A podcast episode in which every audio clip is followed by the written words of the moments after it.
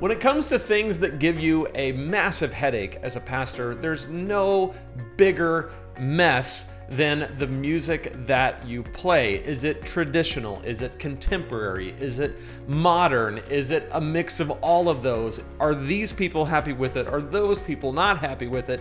And then the songs that you sing and how you sing them. Do you do hymns? Do you do hymns in a modern way? Do you do the new songs that these people like or the old songs that those people like or the people when you do the old songs these people don't like it but when you do the new songs these people hate it and it's just a mess. And this is why so many churches have just decided we're going to do our thing and some people have chosen to go fully modern and some people have chosen to go fully traditional and some people have chose to be in the middle of some kind of contemporary model or whatever.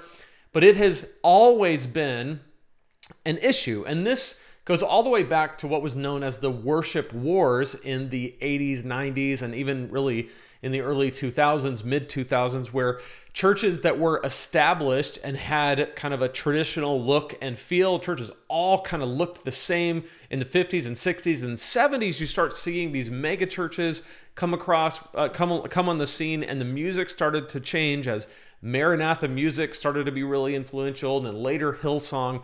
And so there started to be conflicts because all of a sudden, what used to be kind of known, the hymns that were a couple hundred years old, were now being replaced by these new worship songs. And it caused a bit of a riff in the church community. And I think largely a lot of churches now have really solved this problem by just deciding what they're going to sing and how they're going to sing it. And if you don't like it, you can go to the church down the street. That's totally fine. That's the approach that most churches have taken. But there is something really interesting going on. This article that came out from Christianity Today about a recent study that shows that worship songs, no matter what church sings them, worship songs, when they come out, are only lasting a few years. They don't have that long of a shelf life. And how long they last is diminishing over time. So when a worship song might have used to last for 30 years, that same worship song, if it were released today, would only last for about three years. And what I mean by last is I mean to say that churches sing them for about three years max. After that, the song kind of gets old and people move on. So let's dive into it because there's a lot here. And I want to talk about this because even though here at Preaching Donkey, we mainly talk about sermon prep and delivery, the music that is sung right before you get up to preach or right after you step down from preaching or both sets the tone and the mood for your sermon. So it's really important to make sure that we understand the dynamic of what's going on here. So we're going to dive into this article. If you're new with me, my name is Lane. This is Preaching Donkey. We talk about sermon prep, sermon delivery, all of that kind of stuff, and a little bit of church leadership from time to time. I want to give you something for free just for listening today or watching if you're here on YouTube. You can go to preachingdonkey.com slash 21 days. Pick up my free 21 day guide to creating killer sermons. It's just a three step three week process that will walk you through how to create and deliver a life changing, compelling message. So, whether you are new to preaching or you've been doing it for a long time, I think there's something in there for you. It's totally free. It's my gift to you. Preachingdonkey.com slash 21 days. So, the article is called We've No Less Days to Sing God's Praise, line taken from Amazing Grace, the great hymn. But new worship songs only last a few years. This is by Daniel Silliman. Churches across the US and Canada saying Refiner's Fire, my heart's one desire is to be holy for a full decade after Vineyard worship pastor Brian Doerksen released it in 1990. Overcome, written by megachurch worship leader Jon Egan in 2007, was just as popular. But North American churches only sang, Worthy of honor and glory, worthy of all our praise, you overcame for about three years. Worship songs don't last as long as they used to.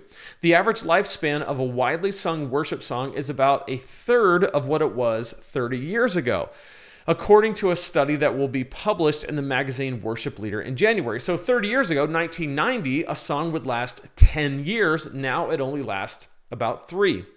For the study, Mike Tapper, a religious professor at Southern Wesleyan University, brought together two data analysis, two data analysts, and two worship ministers to look at decades of records from Christian Copyright Licensing International, CCLI. We're all familiar with them. We have to pay them every year. It's a lot of fun. The licensing organization that provides copyright coverage for about 160,000 churches in North America and receives rotating reports on the worship music that is sung in those churches, tracking about 10,000 congregations at a time. CCLI's data is actually really interesting to look at. You can go on and look at every week what is the number one song, sung song this week and the number two and the number three. They literally have that data on just about every church in the US. Looking at the top songs uh, at those churches from 1988 to 2020, the researchers were able to identify a common life cycle for popular worship music. Tapper told CT. A song typically appears on the charts, rises, peaks, and then fades away as worship teams drop it from their Sunday morning set list. But the average arc of a worship song's popularity has dramatically shortened from 10 to 12 years to a mere three to four. The researchers don't know why. I have some ideas. We'll get into that in a minute. I'd love to hear from you in the comments what you think. Mark Jolicoeur, who worked on the study, said the data confirmed what many music ministers have felt intuitively. It matches his experience as a Wesleyan worship pastor in New Brunswick, Canada. I got three emails from people in my church this week saying, Have you seen this new song? He said, My pastor isn't saying I need the latest and greatest worship song this week, but at the same time, a song seems stale and it seems stale more quickly than it used to. The increasing speed of song turnover seems connected in some ways to changing music styles uh, Jolicoeur said, the durable verse, chorus, verse model for a church song has given way to music like Elevation Worship and Maverick City's 2020, 2020, 2020 release, Jireh, which has verses that sound like choruses, followed by actual choruses, followed by multiple bridges, three or more depending on who's performing. Jireh is a juggernaut of a song, according to Jolicoeur, and it's also an example of musical innovations that rapidly age. Songs have always changed, Jolicoeur said, but we want songs to change faster now. It's the culture. I think that's the key. We'll get to that in a second. It's the soup we're swimming in, he says. Scholars who study Christian music, however, say it's probably not the songs themselves that are driving the change, but the way the music is distributed. In the 90s, worship leaders learned of new songs at conferences. Then they taught, uh, taught a song to their congregations by playing it three weeks in a row, skipping a week, playing it again the following Sunday, and then putting it into regular rotation. It might have stayed in rotation for a dozen years. Now, worship leaders learn of new music when it comes out on Spotify, Apple Music, Amazon, iTunes, Pandora, and YouTube. Many Christians will stream a new song for weeks before they hear it in church. And the whole process moves at a different speed. It's tied to mechanisms of how people are discovering music and how American consumption patterns are changing said Leah Payne, a theology professor at Portland Seminary who is writing a history of contemporary Christian music. This is worship that is sensitive to consumption patterns. I'm going to stop there for just a second because I think there's a whole lot to be said about this right here that the culture is moving at this rapid pace with every piece of media that we have. 30 years ago, when Refiner's Fire came out in 1990, nobody had smartphones. The internet, internet was barely available. It was slow and dial up. It was just, you weren't exposed to as many things as quickly. You had cable TV if you had that. If not, you had eight or nine, ten channels coming through an antenna, and what was on was on. And that was the culture in which you lived. And back then, it was relatively still new to introduce songs that weren't 200 years old to a congregation. So if I've been singing uh, because he lives the entire time I've been in church, and now you introduce Refiner's Fire, well, I guess we'll sing this for another 200 years, right? But that obviously doesn't happen. There's some staying power with some of those old hymns, and these songs cycle through quite a bit. And I've heard people say, well, that's because the hymns have a lot of depth and the new songs don't. I don't agree with that as a carte blanche statement. I think there are some hymns that are incredibly rich and deep, and some new music that is shallow and kind of flighty.